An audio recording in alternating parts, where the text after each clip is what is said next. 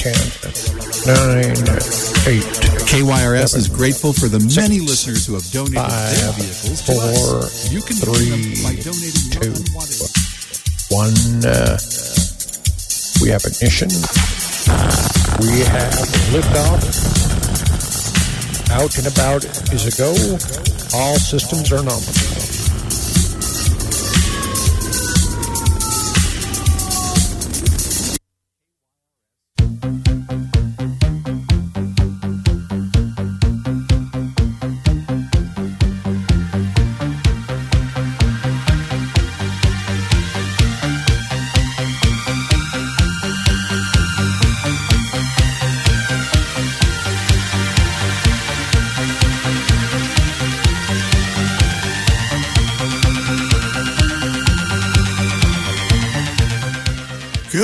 Afternoon and welcome to to Out and About. I am your host across the globe, across the from coast to coast. You are listening to KYRS Medical Lake Spokane 88.1 and 92.3 FM. Yes, that was coast to coast music I was playing because we're going to talk. We've got we've got Jenny Siebert with us today. And, and oh, oh, hang on. Let me turn on your mic. There you go. Okay. Hi. Hi, Jenny. Um, and so we're going to talk about uh, Jenny's written. Uh, actually, I've looked it up. She's written quite a few science fiction books, and we're going to talk about that. I've got a lot of questions for her about that, and then I've also got. Um, we're going to talk about. Well, stuff that they would talk about on Coast to Coast because it seems to me like we're inundated right now with just crazy stuff. If Art Bell was still around, not George Noory, but if Art Bill was, Bar was Art Bell was still around, we would be knee deep in this balloon stuff. These uh, whatever they are, the UAPs, the UFOs. We're going to talk about that. Um, so you know, this may just be a new direction for the show. What do you think, Jenny? Oh, I think it's timely. Yeah. It's about time we talked about, you know, our position in the galaxy. Yeah. Because we really don't know what's out there. No, we don't. I know the the, the truth is out there. Right. It is. I mean, I, I want to believe. I want to believe. So, Jenny, I have so many, I've got so many great questions to ask you. Um, why don't you tell us a little bit about yourself first before we just jump into the to the nitty gritty? Oh my God. Oh, geez. I could go on for hours and hours. So I'll try to make it short. I was born in Cut Bank, Montana, under the shadow of the nuclear threat back in the day. Cut Bank had a um, radar station north of town, and the closest Minuteman II ballistic missile silo was 22 miles away. So we did not practice duck and cover. And I asked my sixth grade teacher, I said, Well, why aren't we ducking and covering like everybody else is? And you showed us the film, you know, duck and cover. And my teacher said, Well, it wouldn't matter because we live at ground zero and we would all die. so, so that was it in Montana, which oddly enough, that balloon went right over my ranch. Oh wow, that's I bet it did. Yeah. It and and uh, I I bet you there was some good coloring. Um, some good coloring that you did, little art projects about that that you brought home. now, uh, we want to make sure, because we've got a lot of stuff to talk about, but we want to make sure we talk about the book that you've written, the books that you have written. I, I started reading it, and then I thought, you know what? I'm just going to go on Amazon and buy this thing because I'm enjoying it, and I enjoy that feeling of having a book in my hand. So I, I've got the book coming. oh, Yeah. Awesome. So hopefully you. get your three cents of royalty check. Now, what you read was the second edition, Okay. which there's been some, you know, updating, I guess should say. Okay. But well, why don't you tell us what the book, what's the name of the book and what's it about and all that good stuff? okay, well, it's it. I did not start out to write, you know, like more than one book. Mm-hmm. So it went from a military sci-fi to a space opera, and Okay. unintentionally, well, I was in basically Well, at the time, right now I'm not in remission. I have medicine that controls my bone marrow cancer. But at the time, I had like eight years, eight good years left to live. And I'm like, I got to do something with the last eight years. Yeah. So I got involved with our community, the queer community, and I thought I'll write a book. And I just sat down one day in an altered state of consciousness and started channeling a book from the cosmos. Well, nice, nice. And so, what's the name of the book? Well, the series is called Warp Lane, not Warp Lane, but Warp Lane, like a warp drive. How did you come up with that? Well, um, originally when I was at university, University of Montana, I designed a tabletop strategy game. It was a Conquer the Galaxy strategy game, and I thought, well, it'd be interesting if there was a jump points in the galaxy to give the players something to fight over. Okay, And it was like a wormhole, strategic points that that you Yeah. could travel, like like folding space where those Right, where Okay. your ship, you have a warp drive so you can get the next star, but if you want to jump a long ways across the galaxy instantly, there's this prior civilization in the galaxy that made these jump points.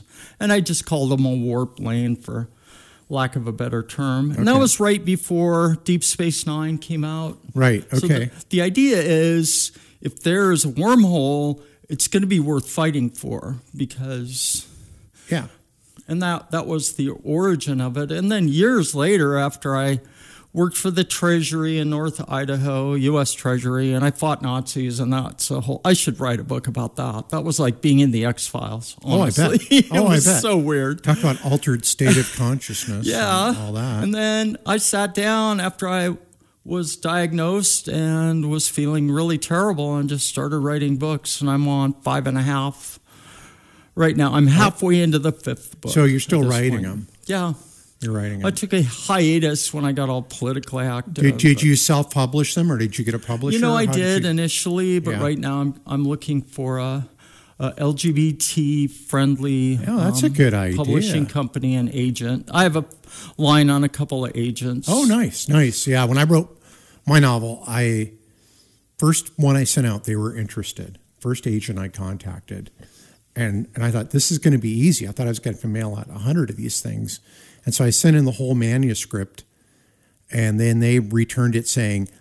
This is too conservative for today's book market. And it was 1997 when I wrote Oh, my this thing. So, um, and I thought, well, big deal, right? I mean, one rejection. I mean, I know, never got anybody interested in it again. So I wound up self-publishing mine. Right.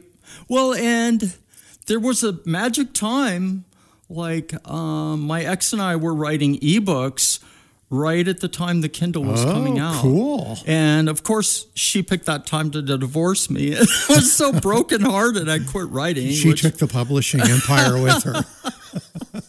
so anyway, I've recovered out there. Okay. Well, let's say somebody's interested in, uh, like, what I think growing, you and I, I'd say I'm probably a little bit older than you, but I would think we probably are contemporaries as far as reading and Yeah, stuff. definitely. So, who are your go to folks for um, science fiction? I When- would say Larry Niven. Okay. Well, you know, everybody, not everyone. I mean, when you were a kid. Robotics, yes, robotics. I probably started with Asimov, Mm-hmm. you know, and the laws of robotics, and he had a whole series, and he had a foundation series, which is Space Oh, yeah. Opera. That's a great series. And then I really got interested in Niven later, and in um, 2015, when the World Science Fiction Convention was here, Yes, I was I was standing in the hall with a friend of mine, and this little guy walks up, and he looks like he's on safari. He's got the hat, he's got the vest with pockets and everything. And my friend Bill says, "Hey, Jenny, you might not know Larry. This is Larry Niven." No kidding. yes. One of my pictures on Facebook is me with Larry Niven. Wasn't it was so crazy fabulous. that that took place in Spokane? I know, right? and was with it was all that smoke.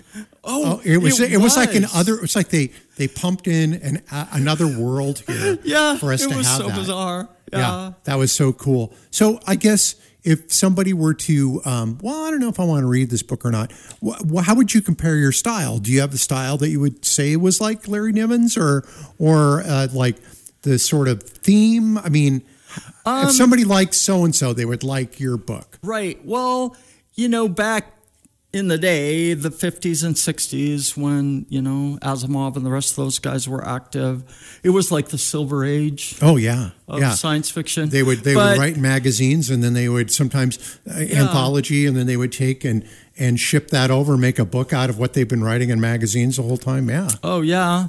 But at the time, their imagination, you know, led them to think about what would the galaxy be like or the universe with other civilizations and a means to travel to different stars instantly or whatever. And they came up with a lot of really good ideas. However, um, I think lately, more modern, you know, we have the threat of the singularity on us right now, where the rate of change is changing, and we're heading into basically a geographic or um, a logarithmic. exponential Yeah, growth. Yeah, exponential growth of change, so that what the change in the last hundred years, you know, ten years from now might happen in the morning. You know, and then in the afternoon you get a thousand years worth of change. Yeah. And the next day, nobody knows what the world's going to look like. Yeah. After that, so with those ideas in mind, artificial intelligence and all that other stuff, I thought, well, if there was a galaxy where interesting things happened with humans who are a lot like us, more advanced, more technology, but they're still humans. They're not hybrid machines. Um, what would that look like? So that was what I started with. But then you have to have a warp drive just because you Well, you got that makes it more interesting. You got to get around. I mean, I mean, seriously.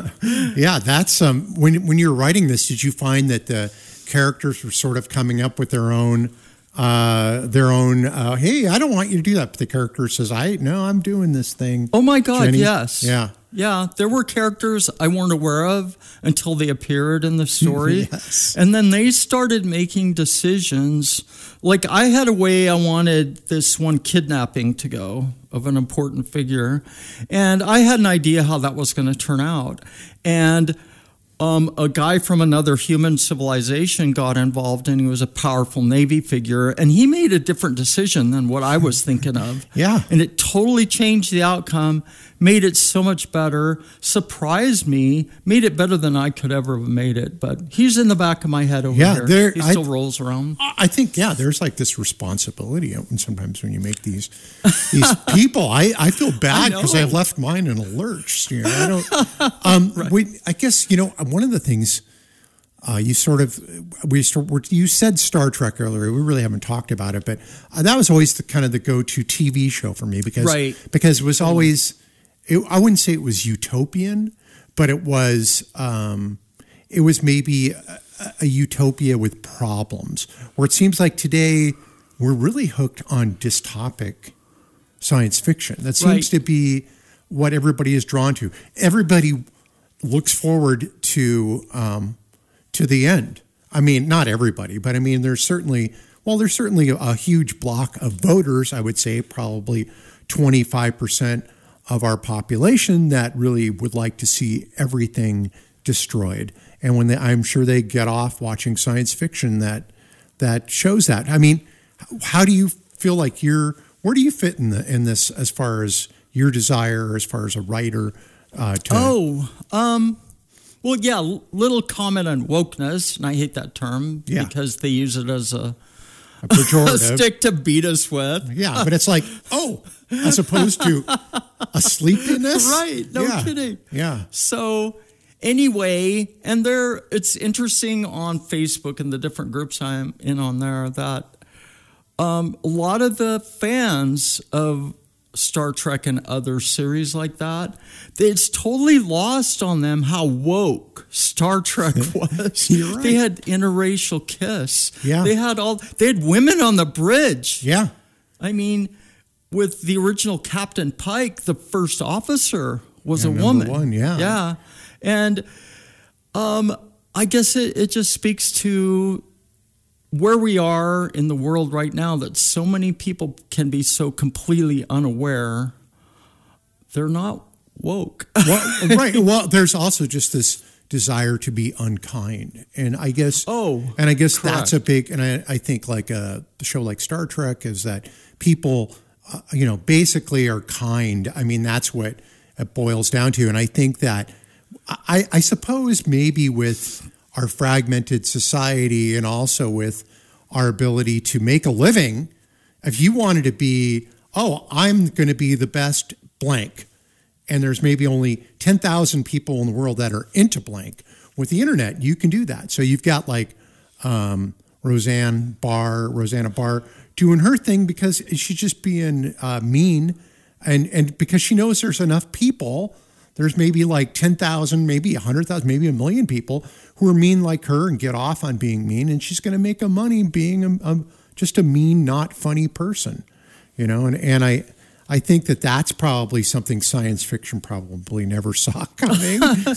Right. Yeah. The ability to find your people, which, you know, explains the whole um, nonsense with the alternative facts. You know, they know their their audience. They Yeah. know who they're playing to. Right, right. And you know, I I was going to say so I was going to ask we got to do a break here in a couple minutes, but just did this were you going through your transition at all when you were writing this or was this did you find that it um did did did the, did the two events talk? I mean like your writing Oh. and and your transition.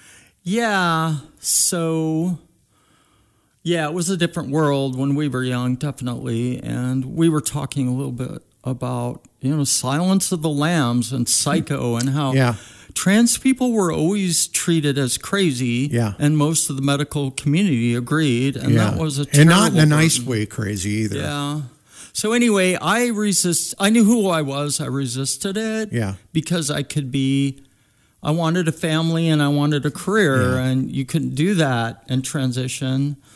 So, and I, a lot of self hypnosis later, Yeah. and being religious. Yeah. You know.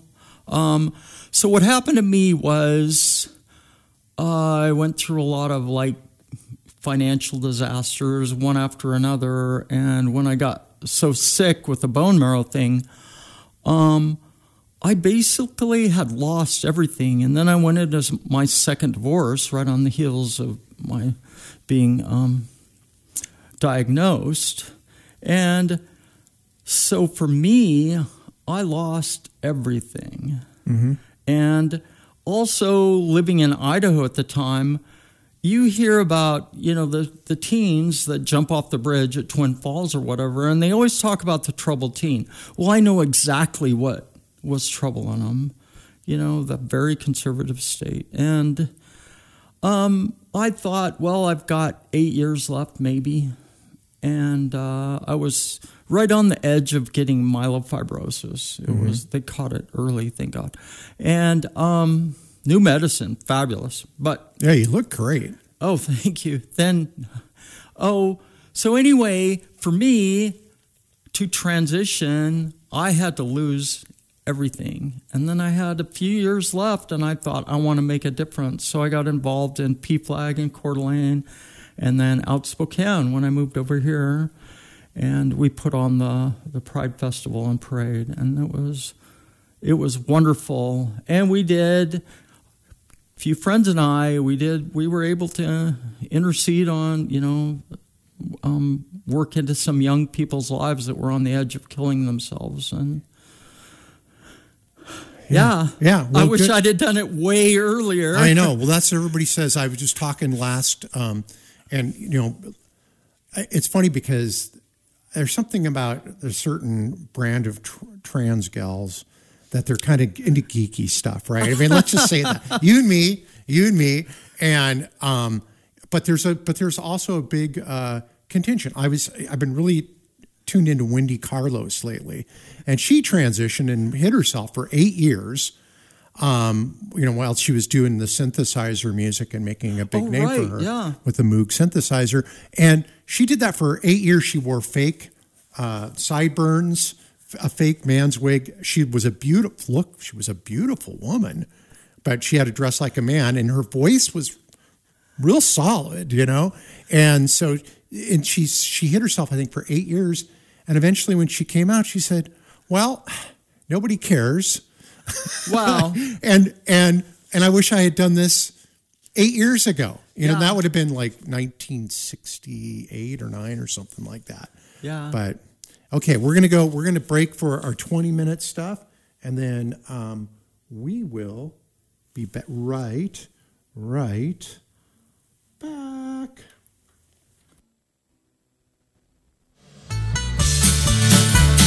Hey there, folks. Join me for a musical trip along Americana Avenue. Now on Wednesday evenings from 6 to 8 p.m.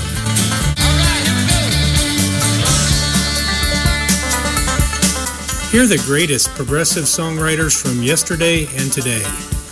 Each week, I'll feature a specific artist and a vinyl spin of the week. It's music that plays to the human condition Wednesdays at 6 on Thin Air Community Radio.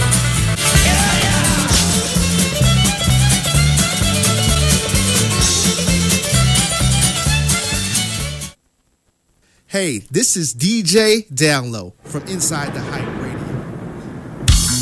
Come hang out Saturday nights right here on KYRS FM. Saturday nights 10 to midnight with me, Micah Thompson. It's the witching hour. We'll be spinning hot molten metal from Black Sabbath to Bolt Thrower and everything in between. Tune up your air guitar and make sure that amp goes to 11.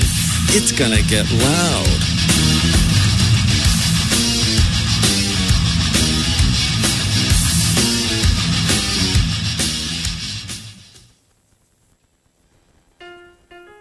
KYRS is grateful for the many listeners who have donated their vehicles to us. You can join them by donating your unwanted.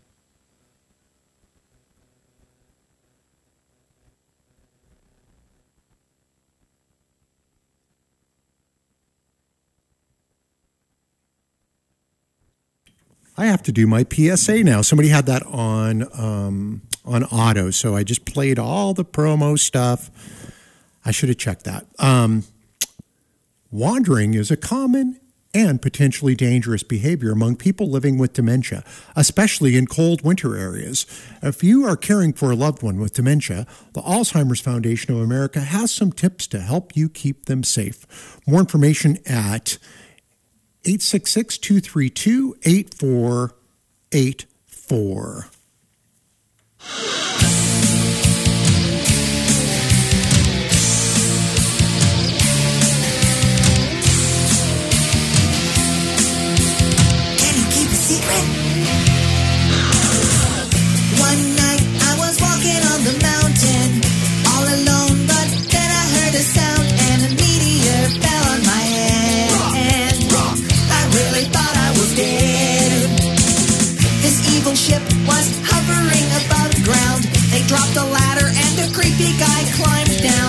Rest is kind of a blur, but I'll tell you something I learned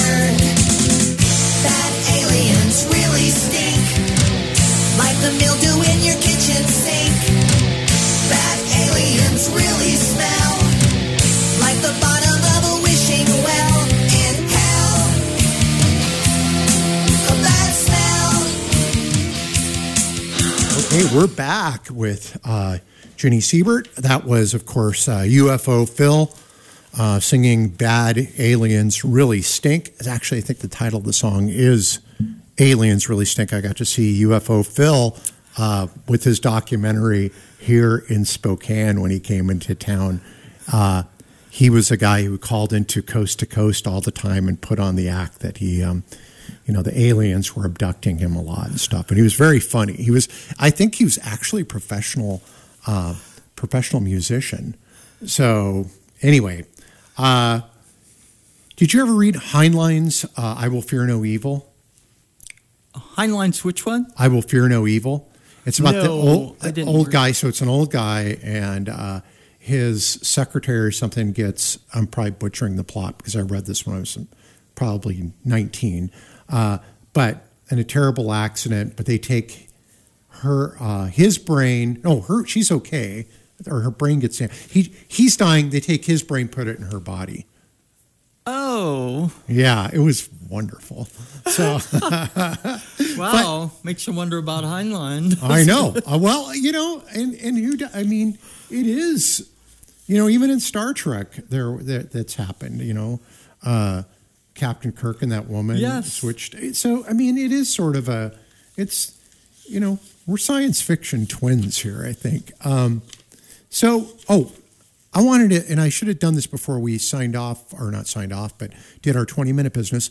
If people are interested in in reading your book or learning more about your book, where would they go to to find it? Um, well, if you want the second edition, which has better artwork, you can email me at jennysiebert at gmail.com. That's J E N N Y S E I B E R T at gmail.com. So, what is that? Juliet Yeah, Echo. Echo, November, November, Yankee, Yankee. Sierra, Echo, India, uh, Romeo. Yeah, or not Romeo. Uh, anyway, so, um, but you work for the Treasury Department for quite a few. You were a Treasury agent for a while. Is that right? Um, yeah, United States Treasury. Yeah, I was. My I was hoping it was United States. Yeah, it was. Um, wow. So in the '90s, well, like you know, like it is now, inland Northwest is the Aryan homeland. Yes, yeah, even they didn't call so. it readout because you know Yeah. they had to rebrand. Yeah. But because you know, well, you got to move with the times. I mean, yeah, no kidding. One thing about all of those guys is they would not file tax returns or pay their federal taxes, which was a handle on them. Do you have to do that if you declare yourself a free man? Um, Okay, I will be completely honest. You do not have to file a tax return. They are that's, absolutely right. folks. right. That's not advice you're getting from this show. but what hap- file your tax return. but what happens is the IRS files one for you. oh, okay. Oh, Okay, so your return is where you claim you're allowed deductions. And if you don't claim your deductions, you don't get them. And the IRS, so what I did was we had folks that would file returns for these knuckleheads with our best information. Sometimes they even guessed based on their lifestyle. And then they would get an assessment. And then I would file liens and I would take their stuff. Best job. Oh my God. It I- was so fun. Oh, I bet. And um, un- I don't know. It was right after the Rand- Randy Weaver Uh-huh. Ruby Ridge thing, and the the U.S. attorney was not interested in criminal cases.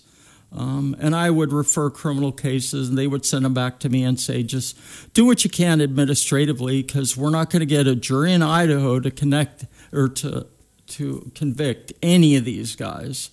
So that was that was my career, and I loved it. Um, moved on to Morgan Stanley, um, tax consultant, that kind of thing. But um, that's a different world. Okay. Well, um, you we, we had talked a little bit about the Art Bell show and you're growing up and listening Oh, yeah, to that. right. So, and you know, when I was on, uh, I was in the fire department. My officer Chuck Chuck Morrow, a a great guy. He and I, he would be in his room listening to the to AM Coast to Coast. I would be out in the bunk, you know, in the dorm on my bed listening to Coast to Coast, and we would get calls. Like eh, Station Three was just an amazingly busy nighttime place, and so we were up all night. But in between the calls, you'd be kind of in this in and out state listening to coast to coast. And some of the calls we'd go on would be even weirder than um, than what we were seeing out, you know, what we were listening to on the radio. But all to all to bring it around to like you mentioned how the balloon was over your ranch. What do you think is going on with these uh, things that we're shooting down?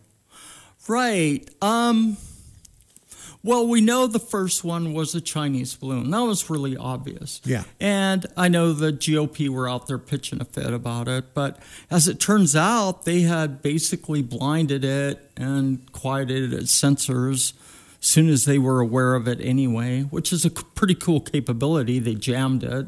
Yeah. And they didn't they wanted to be able to recover Oh, it's a lot of intel it, on it, right? yeah. And they just waited till an oper, which is ideal. That's they did exactly what you should do. And you don't know what kind of propulsion is on it. It could have been a small. no, really, I mean, there could have been like there were solar Ion panels. drive. Yeah, well, it could have been like little. Yeah, there could have been uh, radioactive stuff on it too. Yeah, you don't know. it yeah. could have an isotope Yeah. generator.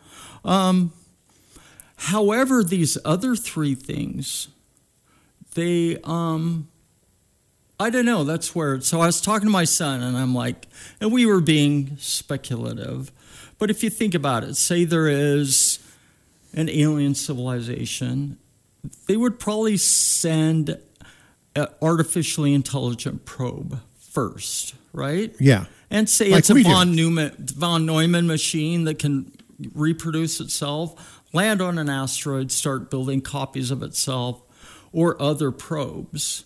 And right now we're on the edge of the singularity in so many different ways. Why don't we? Why don't you talk about that? What's that look like, and what's going to happen? And Okay, tell so- people who don't know about the singularity what it is. Ray Kurzweil, you know, he's a famous cyberneticist, which is more than computers, information systems, robotics, and all kinds of things. Um, he and others looked at the rate of progress in the past. So humans evolved in our current form probably 200,000 years ago or more. And then they did nothing but, you know, build stone tools and hunt. And then the agricultural revolution happened because people need beer. And honestly, probably before bread, there was beer. And, um, and well, but still the change was slow. And then change started to speed up, you know, copper tools, bronze tools, iron tools, and then empires. And then then then we had the ability with ships to cross the globe, which was a new thing, you know, in a lot of ways. And if you look back through history, you see that the rate of change is changing. And we, with information systems and computers are now writing their own code, they are going to change so quickly that the rate of change is going to go basically um, vertical. And we don't, they call it the singularity because we don't know what is going to be on the other side of that event. Kind of like entering an event horizon of a black hole. You can't see what's on the other side. And so and so basically the threat if there if you could consider a threat is from artificial intelligence. Right. I mean, we may all die. We may merge with the machines. They may treat us like cats, which, you know, we might end up the pets Yeah. of artificial intelligence. And I'd be fine with that. I mean, opposed to the and and at the same time there's more than just information system there's biology you know ais artificial intelligences are folding proteins now and they're figuring out the basis of life and we are on, also on the edge of radical life extension Yes. for yeah. humans Yep. so there's all this change that is For humans who can afford it. what's that Humans who can afford it. Humans, yes. I mean that that that is the danger. Is if we continue as capitalism, we'll have a few people that own everything, and the rest of us will have nothing. So, Yeah. Yeah. and that's another change that's right on the horizon. I mean, how much longer can we do this? A lot Right. of people can't anymore.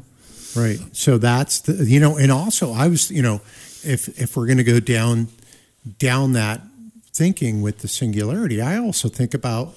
Um, I I remember oh, who was it? Uh, uh, scientists talked about. Well, you know, maybe we shouldn't be reaching out across Oh. the galaxies. They may want to eat us. Yeah, I mean, really. I mean, hey, hey, ET. I mean, maybe it's not such a good thing that we Yeah. are that we're doing this, you know. And and my first thought when they shot down these, Right.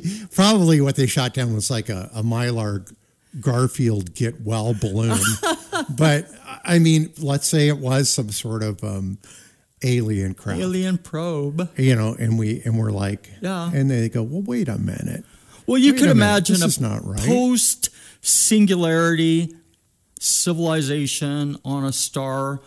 It doesn't matter how far away, um, because they could move it, you know, half the speed of light, and you know, 200 light years away. They're they're here in 400 years. They don't care because they live forever. Yeah. And the probe starts making other probes, and you know, you could imagine that they don't want to just land, you know, on the the Pennsylvania Avenue in front of the White House. They Yeah. want to like inoculate us to it, just kind of let us know something is going on.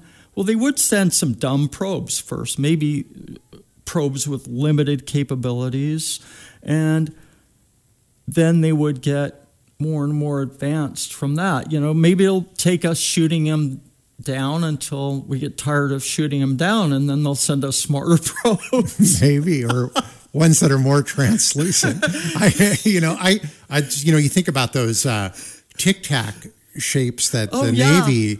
The one in Canada was a tic tac. Yeah, and that so the Navy was chasing those things Oh, off the coast of San Diego. Was it they released that? in Was it 2017? I think. Yeah, the UAPs, that's Yeah. a whole whole nother issue with sensor, you know, the on their sensors and they have more than radar.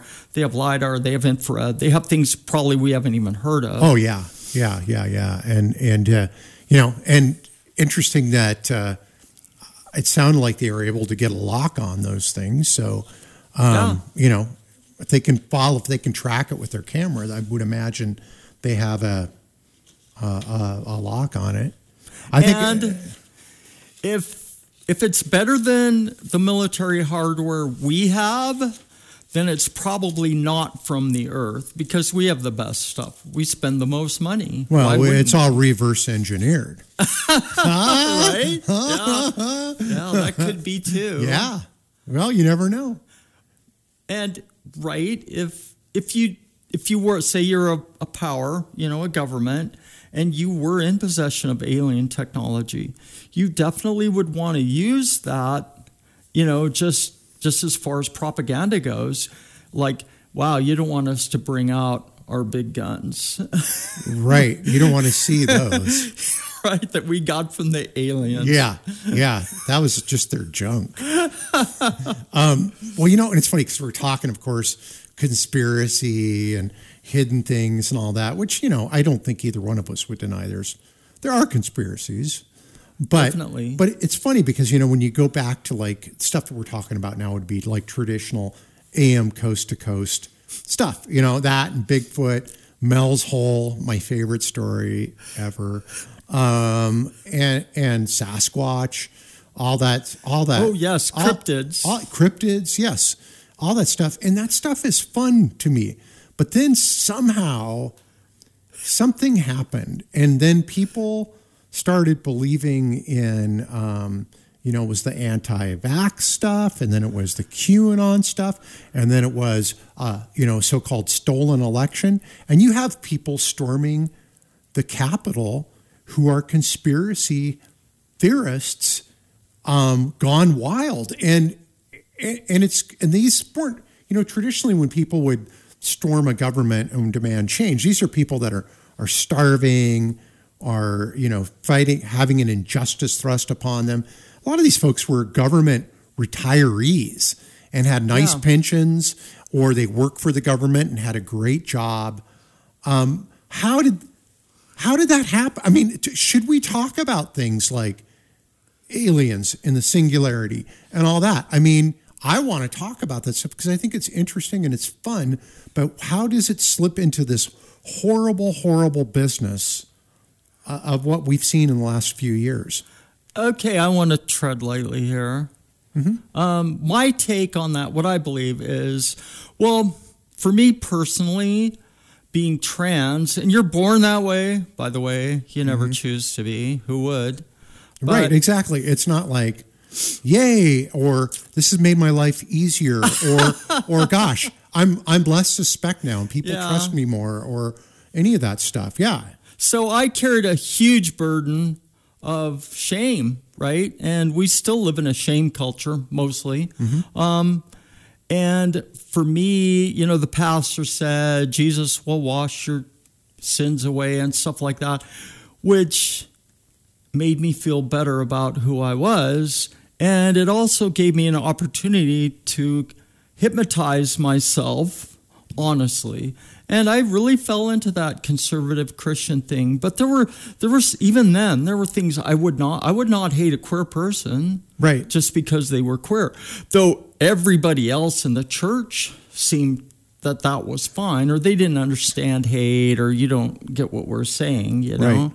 Um but that type of religion, most Abrahamic religions have this apocalypse, you know, that's the Yeah. end of times. And, you know, it's even a lot of other religions. And misreadings of the book of Revelation, Yeah. where you get an angry Jesus who's going to come back and kill almost everyone. Yeah. Um, Which is a book that almost didn't make it Correct. into the canon uh, when Martin Luther was picking through a lot of the um, a lot of the apocryphal or um, second uh, what am I thinking of uh, Deut- deuterocanonical works. Oh, Um, yeah. yeah, There's a lot of things that maybe should have. Gospel of Thomas. yeah, And I studied that in college. I was uh, well, I was a computer science major in the '80s, which, but I, I was more interested in classics, Latin and Greek, and how all that happened because I wanted to know: Did God really hate me? Mm-hmm. You know, put it in simplest terms. And what I found out was it was just a bunch of books, and probably the biggest um, and they fought over small letters. No, they would go to war yeah. over different versions of their books. Yeah. And Constantine said, "Enough of this," and he set up basically a Roman church, and that's that's a whole history lesson right there. How how it started. You know, that's how it started. This is where we are now with all the fractures. But I think that their desire to see the end and for some reason they are mean people too. I Yeah. think it does speak to them. They they like the idea of an angry god that's going to wipe out all of their enemies and they're on the winning side. And it's also like sports. You know we just have the sports ball thing right? Yeah. you root for your team. We do that through high school junior high high school college the idea is we got good guys and bad guys, and you're going to root for your team regardless. And now it's American politics are that way. Yeah. We've got we you know we got the good guys and the bad guys. Good guys are our guys. The bad guys are over there, and I think that's just the same mentality.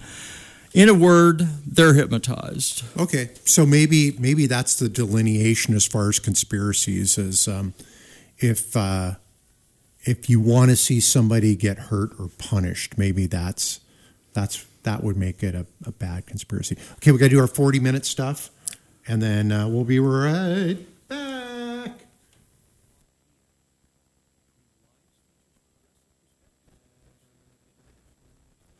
KYRS Thin Air Community Radio provides our region with information that might be omitted, overlooked, or even censored by mainstream media.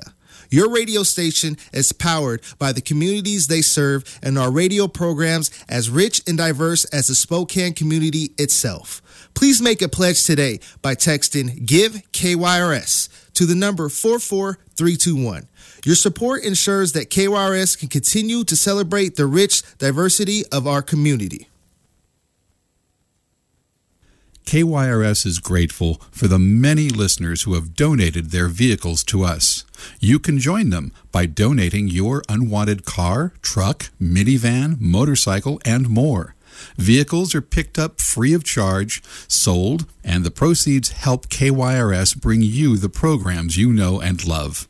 It's easy to donate your vehicle and it's tax deductible. Just call our toll free line to arrange a free pickup. 855 KYRS CAR. That's 855 597 7227. Thank you.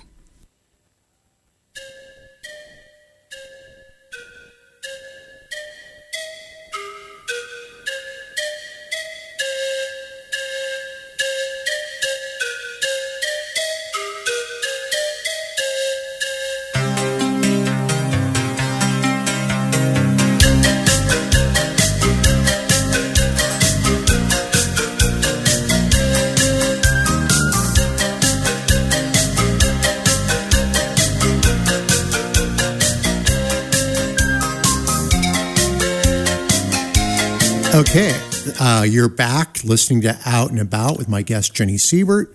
We've been talking about her novel um, that she's written, and then we also have branched into conspiracy theory. What's going on with the singularity? What what else? Oh, um, do we really want the aliens to know we're here? Uh, and and and and you've done a very masterful job, I think, of tying it all into uh, being out and about. I think, anyways. Yeah. I'm happy. Yeah, me too. Me too. Um, ha, in writing your uh, your novel, has there been anything um, when you were writing Warp Lanes? Now I notice this is the Young Heroes series. Oh, Is that still a thing? It's not. I had, and it's not like the book for adults is no more than PG 13, probably Yeah. at the most. Okay, all right. Um, But uh, I toned some of the language down. Okay. Have you noticed anything those. that has happened since writing these books that you kind of go, oh, you know what? This must really be a legitimate science fiction book because now this happened. Have you? Uh, did you have anything like that? Well, there's a, there's a robot in the game. So one culture has they're kind of aristocrats, and which is oh, just a little side here. One thing like Star Trek and stuff like that, which fun to write science fiction is if you see a problem in our society, you can paint that problem over onto the aliens. So it separates Yeah. it enough from the reader that the reader goes, Oh, that's terrible. And then maybe later on they'll look at themselves and go, Oh, that's me. Oh, that's interesting. Yeah, because that was a big Gene Roddenberry thing. Was Yeah. he tackled um, all Gene Roddenberry, one of the most woke people ever, because he tackled all that stuff, you know, and and bu- by by subtly using television and plots to to discuss that. he was pretty woke for his age. He was woke. Yeah, I think he was. A, I believe he was a he was a air Air Corps pilot in World War II as well. Yeah. So so not only was he woke, he was Antifa because he was over there killing Nazis. He was anti-fascist. So yeah. Yeah. So you Good know for him. that's that rot that's deep deep in our society. so so that So so you saw more you saw things about yourself in in this. Um, one of the characters is trans. I'm not going to say who, um, because that's another book series in itself. But um, um, one thing, like as far as the singularity goes, there is a robot that's becoming self-aware, which is a surprise to everyone, and it really shouldn't have been. And um, there's also a foreign species. You know, they're non-human and they're very aggressive, and they kind of have a group think going. They're not like a hive mind. They just follow the leader to destruction if necessary. You know, and and they sacrifice themselves willingly for their leaders. And I use that to say, well, maybe there's a better way. Yeah. So that culture, hopefully, change is going to come to them too. You know, it, it's funny because these, you know, I think we've done such a good job of taking um, so many of scientific aspects that were expressed in science fiction. Um, you know, even down to like billionaires designing rockets that Right. look look like science fiction rockets. that, but it's the social the social stuff and the social commentary and the, the warnings that we could get from some of that I, that's really harder for people to, to, to grapple with i mean Right. i think we get a lot of you know there's a lot of stuff like uh, i think about um, th- the uh, dune prequels that brian herbert uh, was it paul anderson wrote uh, not paul anderson but but those two wrote uh, to to the Dune series. They wrote prequels. Uh, Frank Herbert's son, and one was based on the Butlerian Jihad, which was all about like a singularity type stuff, where the thinking machines uh, basically took over and, and, and people were enslaved by by them basically, and how that resolved itself, and that's how come we have the um, that's why spice became important because that's how the the economy ran through the guild and CHOAM because they were able to uh, these guild navigators through their mind through the spice were able to to fold space to travel because they couldn't have thinking machines anymore they they, Oh, they- yeah right. because because of the Butlerian Jihad, which eliminated there was a fight against mankind against the thinking machines. So, uh, you know, but not that not that that's going to happen, but it's Yeah. it's funny because that's like a, a moral thing we have to think about. And let's say, how do we come down to if we have machines that are intelligent? It, would it be a moral thing to to turn them off? Um, yeah, I mean, depends. yeah, it really does. do they do they mean to hurt us? I'm all about defending yourself and the people you love. Right. Um, um, And what was Asimov's? Uh, oh yeah, the laws of robotics. yeah, It- it- but I I don't know if that's really a law or a or just a nice suggestion. you know, I mean, I don't think. I I think a machine, if it were to look at things logically, would be, um, and wanted to say, okay, your goal is to um, save humanity.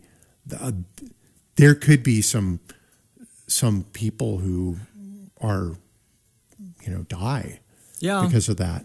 you Well, and, and it comes down to freedom too. You know, Yeah. If will a machine save us from ourselves? And I would hope so. But then we're no longer free. So tho- those are difficult questions, to say the least. Right now, though, Chat GPT, you know, the the writer artificial intelligence. They there's a test. Apparently, it's a standardized test for people who write computer code. And I guess it passed the test at a level three programmer, which typically a level three programmer gets $180,000 a year about. Wow. So all of a sudden they don't need those guys. Or they instead of eight, they need one. Yeah, right? somebody just to supervise. And and if you've noticed, a lot of tech companies have been laying off a lot of people, probably in in anticipation of that. So, and where's it going to end? I have artist friends that. Well, one of my friends has just decided she's not going to do digital art anymore at all. It's going to be mixed media. It's going to be on paper. It's Yeah. going to be thing, physical things that people will buy. Yeah. And that's the only way forward she sees for herself. And as a writer, it's the same thing for me. Um, we were talking about, you know, Amazon and self-publishing and stuff like that. Well, now all of a sudden the people that write garbage, they're going to put even more garbage on there. Yeah. And it becomes signal to noise ratio. So all those other books are noise, you know, and there's plenty of good authors, really good writers that will never be noticed, No. you know. No. And um, now there's even more noise for them to get through with their art. So I don't know how it's going to shake out. Yeah, you're you're absolutely right. Those mashups that you see with the um, with where you can put in a couple of different keywords into Oh, right. that, and then they'll paint paint the picture for you. Well, gosh, we're we're done. Oh, my. Uh, I know that was it. So thanks, Jenny, so much. Uh, Oh, we can and, do And this why don't you just tell people one last time how they can look uh, and find Oh. your book? If they want, if you want second edition, the one I've been working on lately of the first book, instead of buying it on Amazon, which you can if you want, I'm not going to stop you, but it's um, Storm Clouds Gather is the first book in this Warp Lane series, and you can email me at j e n n y s e i b e r t at gmail.com. And I will send you a PDF of book one. All right. Thanks, For free. Jenny. We'll see y'all later. Thanks for listening to Out and About. Head now to Eden. Yea,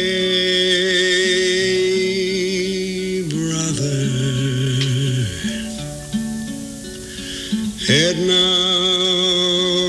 to Eden. No more trouble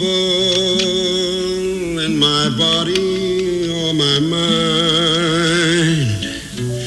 Gonna live like a king on whatever I find.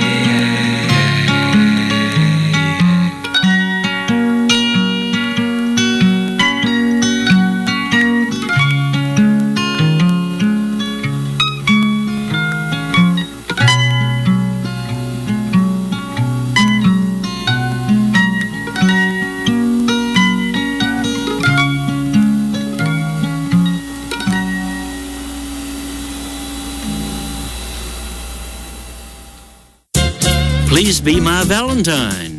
That is not only a warm, sweet, sometimes romantic sentiment people express in mid February on frilly red cards. It's also the name of a third century saint who literally lost his head, a ninth century pope whose reign lasted only 40 days, three Roman emperors, a very good Mexican hot sauce, and a tiny town in Texas.